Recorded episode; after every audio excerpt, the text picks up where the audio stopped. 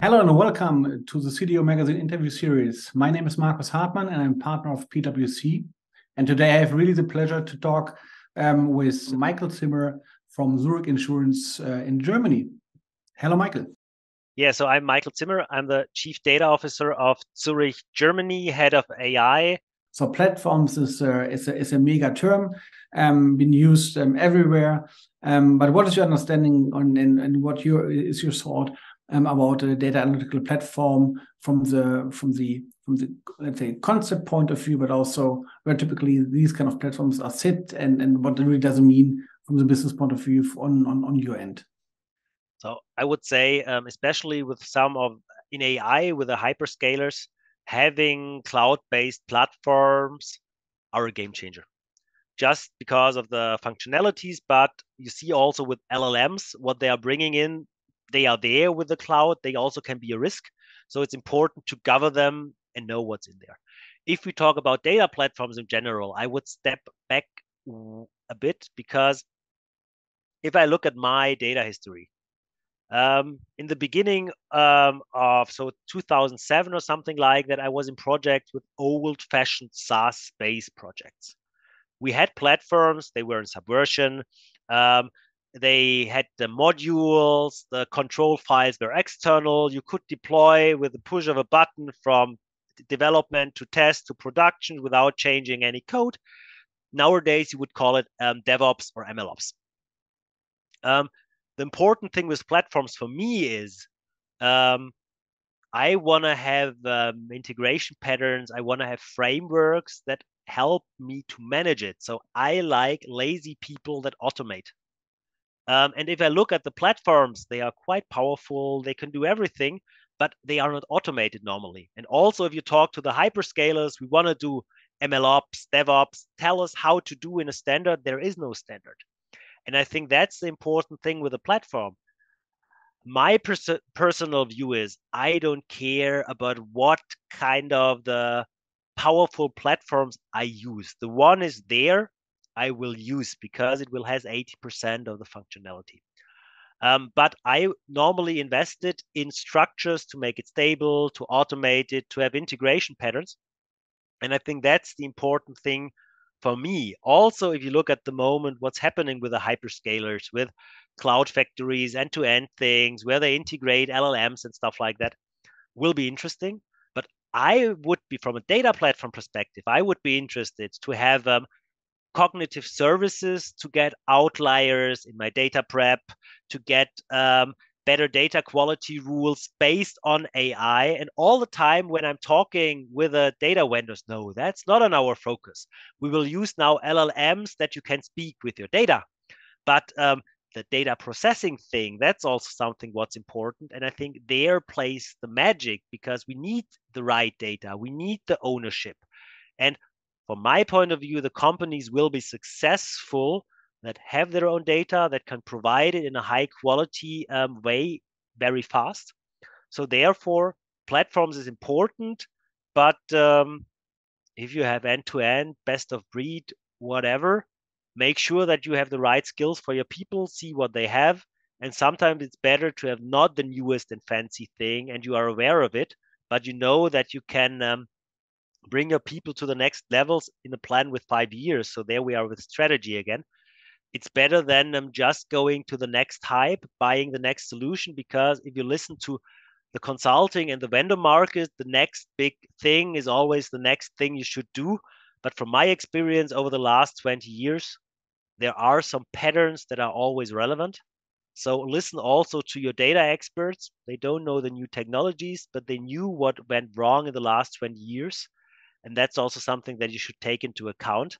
Um, and data platforms, they evolve, they are nothing new, they stay in place for 10 years, 15 years, our data warehouse 20 years. Um, so be aware that it's a long time run and you shouldn't change your horse um, every um, three months because um, then you won't bond. Many thanks, Michael. Um, how do you handle data governance and quality at, Zurich Insurance? Can you explore on this? So we have um, several um, areas. So from group level, we have um, group data owners um, that are responsible for certain domains. Um, in my um, area in Germany, we started more than a year ago to define a new policy data management where I said I want to have something that the people understand. So not a policy from a legal point of view, something where we say what kind of roles, what do we need to do. There is a SharePoint involved. There are descriptions um, and stuff like that, that the people know what to do. We also talked to our um, C levels, and I said I don't want to have a big bang. Um, we will roll it out um, in waves. So now we started, for example, with um, the the finance domain, um, FinOps domain. So there, um, and to to to bring the people to our data catalog stuff, to our processes up and running.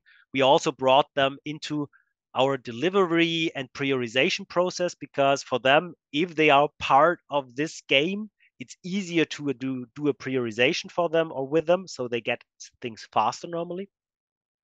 Um, but we have we are rolling out the domain owners, um, and what I like there, um, I had a meeting a while ago where the people were showing what they did, um, how they defined data quality rules on their own now, how they are trying to measure it, we also need to say at the moment, not all um, DQ metrics are there.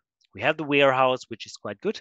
Sometimes we have expert judgments, but if we have them, they are based on defined uh, rules that we say, okay, this is the, the, the thing you need to apply. And um, we are working on it, but I think the essential thing with governance is you need to take the people with you. Um, and I believe data is something where you need hubs and spokes. So you need centralized platforms, experts for performance in IT, but you also need the business owners um, that are also doing data management, and you need to bring them together. So the roles are one thing.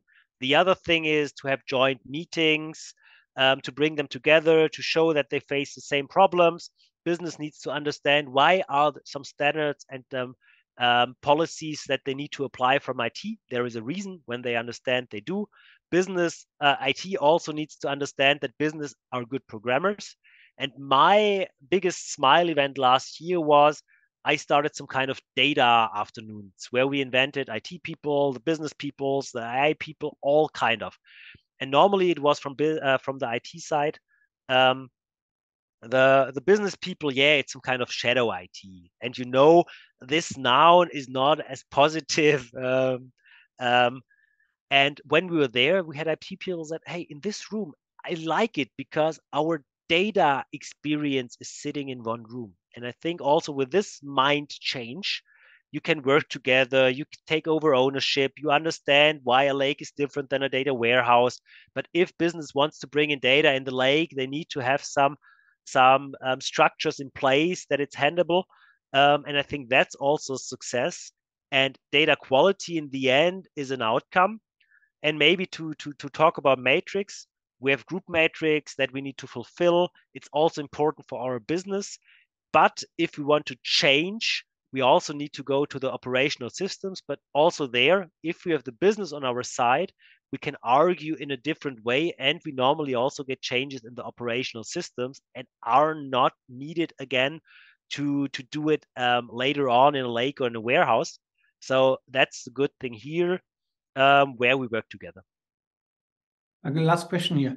Does mean that uh, let's say the mandate for the data governance sits um, in your organization or is this um, somewhere else in, in the in the firm so as chief data officer, I have the mandate for um, data governance and data strategy, um, mm-hmm. which means I have uh, um, some kinds of agreement with information governance, um, IT security, the GDPR compliance and audit functions. But in the end, for the the non-operational systems, um, I'm the owner. We also know the structures that I'm defining are also relevant for operational because if we see we have two claim systems, they come together in the lake. Um, so we need to make sure that the domain owner for claims is um, solving it um, not only in the lake but also in the other systems. So I'm responsible for that. That's also part of my group definition of my role. It's also a fact that it's um, some kind of discussion with the other stakeholders because it's not um, black and white. Um, but yeah, I have this responsibility, and um, sometimes I'm in the lead for other topics. or I'm also supporting for other registers with my structures. But what we make sure uh, make sure for sure is so our data catalog is used for other topics too. Um, if um, there are other requirements, we will integrate it in our structures um, that we have um, a aligned tool set because I think that's the important thing to to keep it consistent. And now the very last question, and maybe you can give us just an, an, a snippet here um, around generative AI and what are your plans really to manage all these magic um, requirements for using generative AI from the governance point of view? Do you have already any plans in your head or, or already ongoing? And um, can you share this with uh, with us? So we have a, a, group governance that we were building together. One thing is we have already some kind of ethical AI um, framework with a EU Act, where um, depending on how you use the LLMs, um, it's a low to high risk case. Um, so this is something where we assess our cases. Besides that, we have some guidelines from the group, um, which are also we need to use our own instances. It's not possible for us to use some kind of um, um, open things where we aren't owners of the data. So these are things that we're doing. Based on this, we have some kind of quality gates. Um, and um, I'm quite happy with most of the structures because we can work with it. Um, sometimes there is a limitations about what is the newest tool we can use or not. So there is some kind of delay, I want to generate benefit. And do I need the most fancy chatbot in an insurance where I can also force the bot to give almost every answer if I just ask long enough? Um, and by the way, if the chatbot is saying in some point in your um, coverage it's included, then it's written. We need to write that down and it's part of something, even if it's wrong. So that's something where we need to think about. But bringing LLMs into existing solutions, it won't be high risk cases. Um, it's powerful in input management. It's powerful for our claims handlers to summarize things, but the claims handler will always be in the loop. So for me, I want to use it um, in my bread and butter um, business um, till we also know that our stable versions where we know hallucination is not um, the standard. Um, because I talked to some marketing guys. For them, Gen AI is perfect. They have with their marketing platforms A/B tests, and it's just a matter of an A/B test. But we need to be right in many cases as industry. So for us, it's slightly different, and we are highly regulated. Nevertheless, I have a huge list of cases where I want to use it, where we will use it, and we will generate um, value out of this for us, for our customers, for our agents. Um, but it's not the fancy hype and almighty chatbot. It's more the capability of the model um, in our core processes. And there it will be powerful. And I like the possibilities that I see.